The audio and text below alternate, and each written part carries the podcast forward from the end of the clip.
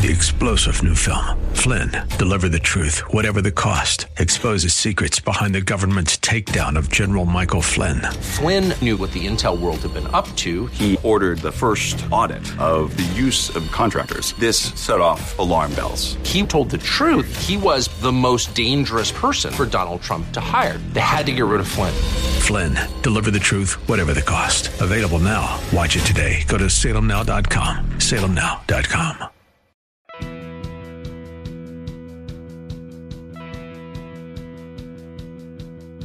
Hey, friends, welcome back to The Common Good on AM 1160 Hope for Your Life. Alongside Aubrey Sampson, my name is Brian Fromm. We're really glad uh, to have you with us today. And Aubrey, yesterday, just a, a, an important and great new book came out, and we're excited to have the author with us. That book uh, is called How Far to the Promised Land, and the author is Esau McCaulley. Esau, how you doing today?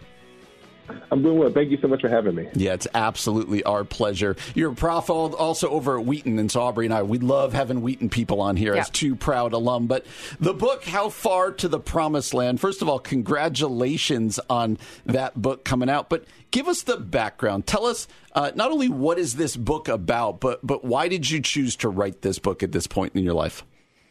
Yeah, um, the book kind of begins in 2017 when my father, who was a truck driver, passed away in a single car accident. He was oh. driving his truck back back from um, California, where he was dropping off a delivery back to Alabama, mm. and it was a single car accident. It just we, we don't, to this day we don't know what happened. His mm. car, the truck just veers off the road, falls off the overpass to the one below, and um, when he had been a part of our life, um, he had, had struggled with addiction and there was a lot of abuse in in that context. And so he had left us when we were young, and that kind of took us spiraling down the economic ladder. And so as a result of his departure, and when he was in our life, it was pretty difficult. And so when he passed away, my family, through a variety of circumstances, decided that they wanted me, one of the clergymen in the family, to deliver the eulogy, oh, which wow. is tricky because I did.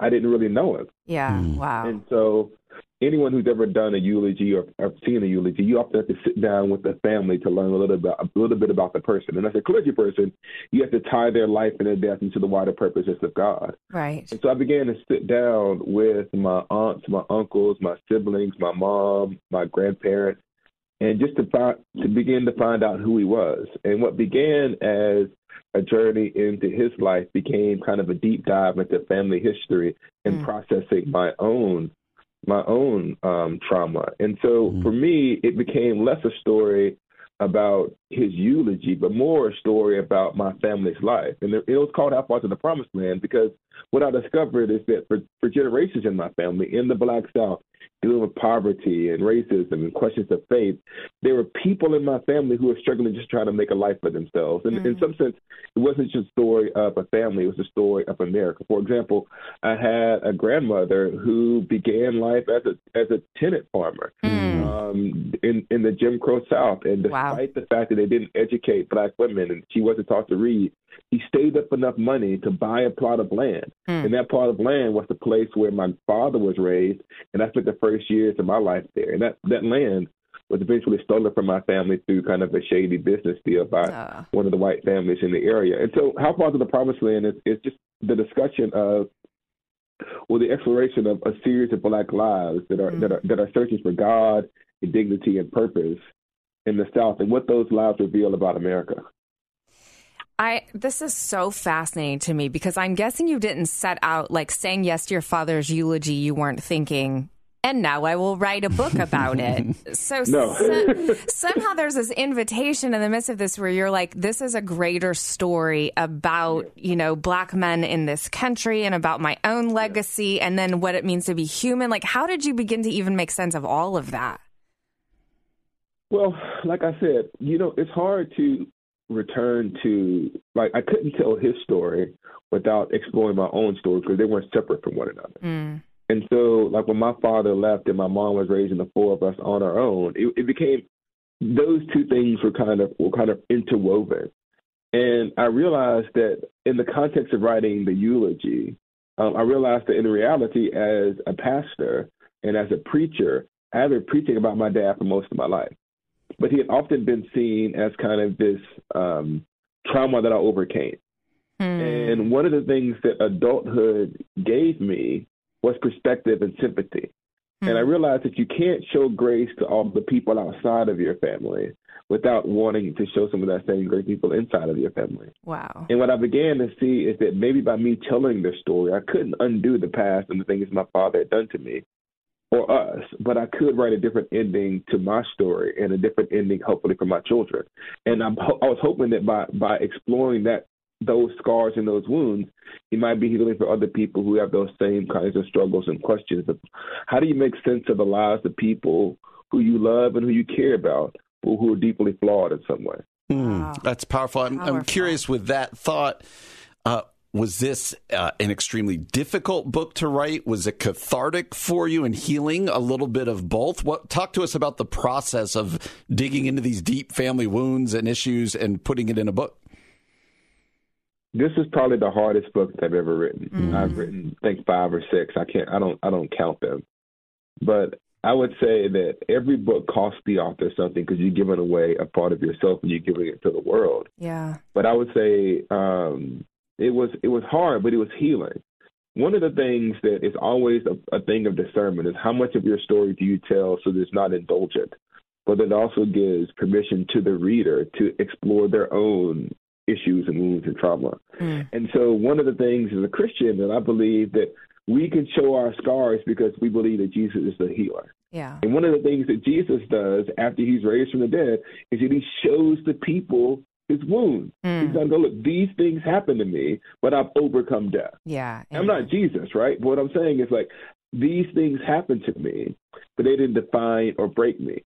And so I think that sometimes as Christians, sharing our wounds, it doesn't mean that God, you know, wanted those things to happen to us, but they can become a testimony. It's kind of what Joseph does at the end of his life. He says, You meant it for evil, but hmm. God meant it for good to bring about the salvation of so many people. Hmm. Yeah. And so I do think that in the process of writing this book, it gave me a chance to articulate my perception of God's providence in my life and the lives of my family members. Hmm. And for that, in, in that way, it was very healing and important. Yeah. We're talking with Dr. Esau McCaulley about his new book, How Far to the Promised Land When Black Family Story of Hope and Survival in the American South. Something that I'm pretty sure you touch on in the book is this idea of like kind of our oversimplificated narratives about poverty and mobility in America. Some of the language you hear people use, you know, black moms are welfare queens, black dads don't work hard enough, like just this language that's overtly racist and also just wrong.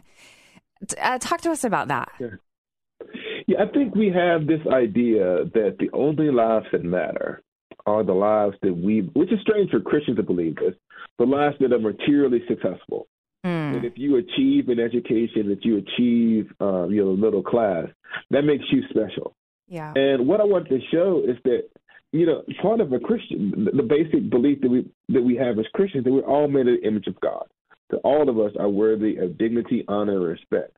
And some of the very lives that we toss aside are just as revelatory about what America is as the successful lives that we define it, the way we define success. So in other words, we think, oh, if you can make it from poverty to middle class, that shows you that America works. Yep. And I want to say, well, what happens when the poverty actually breaks people Mm. And it destroys their hope and their sense of their possibility of a future? That is America too. Mm. But not only the, not only is that America too, some of those lives and the, the the very attempt in the reaching towards something is important. And one of the things that, that that I really wanted to challenge is the way that we sometimes look at summaries of people's lives devoid of any context. Mm. And so we see someone and says, okay, they're on government assistance, therefore they must be lazy, Yeah. without any real examination of the of the circumstances that led to them being in that situation. Hmm. And so what I wanted to say is these people that we want to toss to the side, their lives matter, and they're not the caricature that we think that they are. And so hmm. in telling the story of members of my family, I try to complicate these simplistic depictions because some of the very people that that society tosses to the side were people who saved my life Wow. people who, who whose love and affection gave me a hope. Because one of the things that really happens is that only the survivors get to tell the story. Yeah, right. Like the people right. who grew up in my neighborhood who didn't become authors, they don't get to tell their story. Mm. Because people only listen to people when they achieve a certain amount of status. What I want to say is the very people that you want to ignore, I believe are important and are children of God as well. Oh, such a good word. Esau McCaulley is associate professor of New Testament at Wheaton College. Uh, like he said, he's written a bunch of books. Uh, one of them that we've talked about many times on the show, Reading While Black. Uh, I'd encourage you to go pick it up. And uh, his new book just came out, How Far to the Promised Land, one black family story of hope and survival in the American South. Esau, uh, feel like we just scratched the surface, Really? but we're really excited for you and your new book. Thanks for spending some time with us today. Thank you so much for having me. You're, uh, you are listening to The Common Good here on AM 1160. Hope for your life. Three star general Michael J. Flynn, head of the Pentagon Intelligence Agency, knew all the government's dirty secrets. He was one of the most respected generals in the military. Flynn knew what the intel world had been up to. He understood its funding. He ordered the first audit of the use of contractors. This set off alarm bells. The explosive new documentary, Flynn, Deliver the Truth, Whatever the Cost, and covers the facts behind this scandal. Flynn told the truth. He was the most dangerous person for Donald Trump to hire. I find out the worst enemy that I'm going to face in my life is right here in America. They took my assessment and they wanted me to change it. And I was like, I'm not changing it. They had to get rid of Flynn. With in depth interviews, archival footage, and never before seen personal records of the man behind the headlines. I just felt like I was drowning. Flynn, Deliver the Truth, Whatever the Cost. Available now. Watch it today. Go to salemnow.com. Salemnow.com.